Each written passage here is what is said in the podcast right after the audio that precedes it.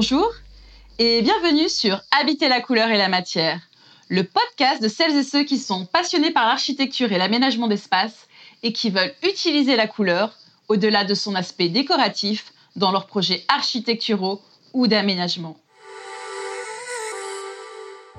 Je suis Mélanie Bernard, designer couleur et matière, créatrice de l'agence Holistic Design, et à chaque nouvel épisode, je vous propose de vous faire plonger dans un univers chromatique à travers ses différents aspects.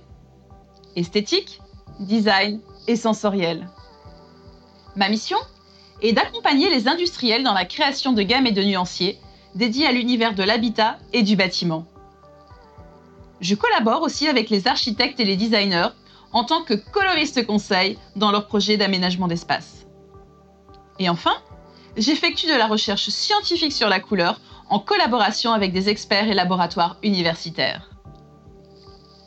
C'est dans cette démarche globale d'accompagnement à la couleur qu'Holistic Design est devenu un centre de formation et j'organise régulièrement des sessions intra- ou inter-entreprises pour partager mon expertise à ce sujet.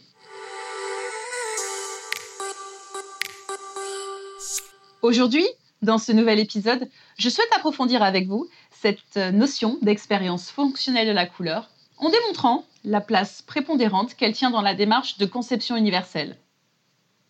Mais avant de démarrer ce monologue, je voulais remettre des mots et partager avec vous une définition de la conception universelle, appelée plus généralement aussi le design for all. Cette démarche vise concrètement à concevoir des aménagements, des produits, mais aussi des services, qui peuvent être utilisés par toute personne sans nécessiter ni adaptation, ni conception spéciale en fait, et ce, quel que soit le sexe, l'âge, la situation et le handicap de la personne.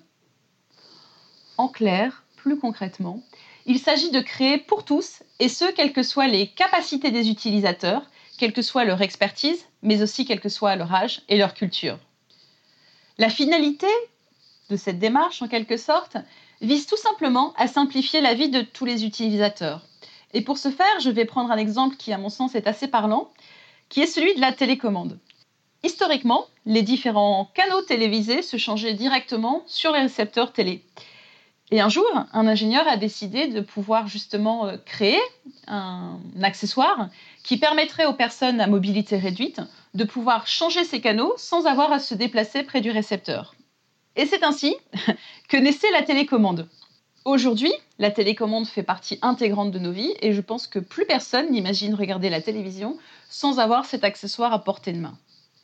Du coup, il s'agit pour moi d'un exemple euh, qui illustre vraiment concrètement cette démarche, à savoir la création d'un objet répondant à un usage et à un besoin d'utilisateur à mobilité réduite, qui a fini, en définitive, par intégrer la vie quotidienne de tous les utilisateurs. Créer de manière universelle, c'est donc créer de nouveaux usages, tout en rendant accessible et compréhensible l'environnement du cadre bâti, mais aussi les produits et les services. Et c'est donc dans cette optique euh, d'interaction avec le cadre bâti qu'Habiter la couleur et la matière se devait de réaliser un épisode sur ce sujet. Du coup, concevoir de manière universelle, je dirais que c'est réaliser une démarche de design globale, tout en cherchant à satisfaire les besoins des personnes handicapées, des personnes vieillissantes, et en améliorant l'expérience des personnes valides. Et donc, comme je peux l'expliquer dans chacun des épisodes, au-delà de cet aspect esthétique, pour ne pas dire cosmétique qu'on confère à la couleur, elle devient un levier de conception extraordinaire, complètement adapté à l'expérience que l'on souhaite faire vivre aux utilisateurs de cet espace. Et donc oui, la couleur est un formidable levier qui va participer à cette expérience de design universel, puisque la couleur est un phénomène perceptif et que notre vision diffère selon notre maturité, selon notre âge, mais aussi selon nos éventuelles déficiences visuelles. Et comme je l'évoquais dans l'épisode numéro 4, nous ne sommes malheureusement pas tous égaux en termes d'acuité visuelle. Tout le monde ne distingue pas les couleurs de la même façon. Certains utilisateurs peuvent être daltoniens, d'autres peuvent être voyants, d'autres encore peuvent se trouver dans différents environnements ou situations qui rendent la perception des couleurs et des contrastes vraiment trop complexes pour pouvoir vivre une expérience euh, de vie qui soit intéressante et sécurisée. Rappelez-vous, dans le premier épisode, j'évoquais l'importance du binôme lumière-couleur, parce que concrètement, la lumière est un élément clé dans la création des espaces accessibles. Aujourd'hui, j'ai envie d'y ajouter un, autre élément, tout aussi important et, prépondérant, qui permet de répondre à cette notion d'accessibilité pour tous, c'est l'importance du contraste. En effet, le contraste entre les différents coloris est vraiment quelque chose de primordial dans l'expérience. Alors, qu'est-ce qu'un contraste coloristique? Un contraste coloristique, c'est la juxtaposition de deux couleurs qui sont diamétralement opposées, le blanc et le noir par exemple, le bleu et le jaune. Et donc, au plus la valeur de contraste est forte entre deux coloris, au plus les déficients visuels ou les malvoyants percevront les éléments qui les entourent.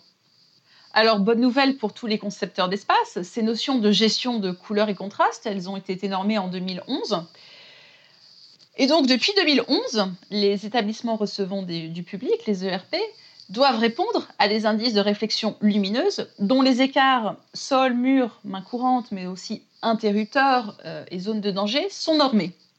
Une norme européenne, donc, euh, rédigée en 2011, et malheureusement, dix ans après, on se rend compte qu'elle est malheureusement mise en application ou qu'elle donne naissance à une utilisation vraiment abusive de la couleur.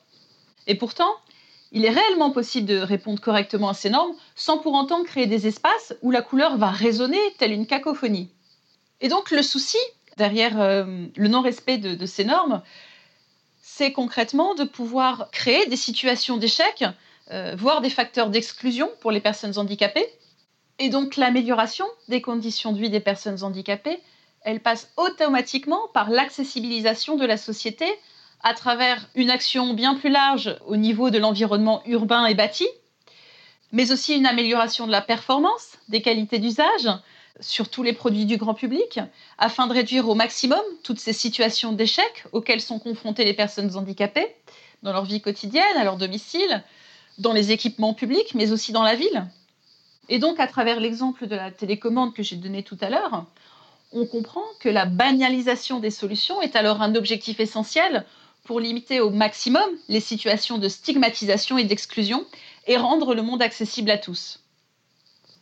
Et donc maintenant, pour en revenir à, cette notion d'aménagement d'espace qui nous intéresse dans Habiter la couleur et la matière, la couleur, justement, permet de créer cette accessibilité nécessaire à chacun en délimitant les espaces, en créant un cheminement, en apportant de la sécurité, et là on en a parlé dans l'épisode précédent, en créant du repérage, en améliorant l'orientation avec une signalétique qui soit claire, qui soit visuellement perceptible et compréhensible par tous, et en créant de la sécurité avec euh, notamment des indications codées euh, telles que les sorties de secours. Bref, cet apport fonctionnel de la couleur, il améliore nettement la perception des éléments architecturaux et d'aménagement, mais surtout, il permet de compenser la vulnérabilité de certains utilisateurs. Pour conclure, Concevoir en couleur pour une meilleure accessibilité, telle devrait être une autre des promesses de la conception universelle afin de s'inscrire dans une réelle démarche de design global. Et voilà, Habiter la couleur et la matière, c'est terminé pour aujourd'hui. J'espère que cet épisode vous a plu et n'hésitez pas à vous abonner à ce podcast, à le noter, mais aussi à le partager. Je détaille cette thématique de l'accessibilité dans mes modules de formation vous retrouverez tous les détails de mes prochaines sessions sur mon site www.holisticdesign.fr. N'hésitez pas à vous abonner à ma newsletter et à suivre Holistic Design sur Instagram. Merci beaucoup pour votre écoute. Je vous donne maintenant rendez-vous dans 15 jours pour une nouvelle immersion chromatique. À très bientôt!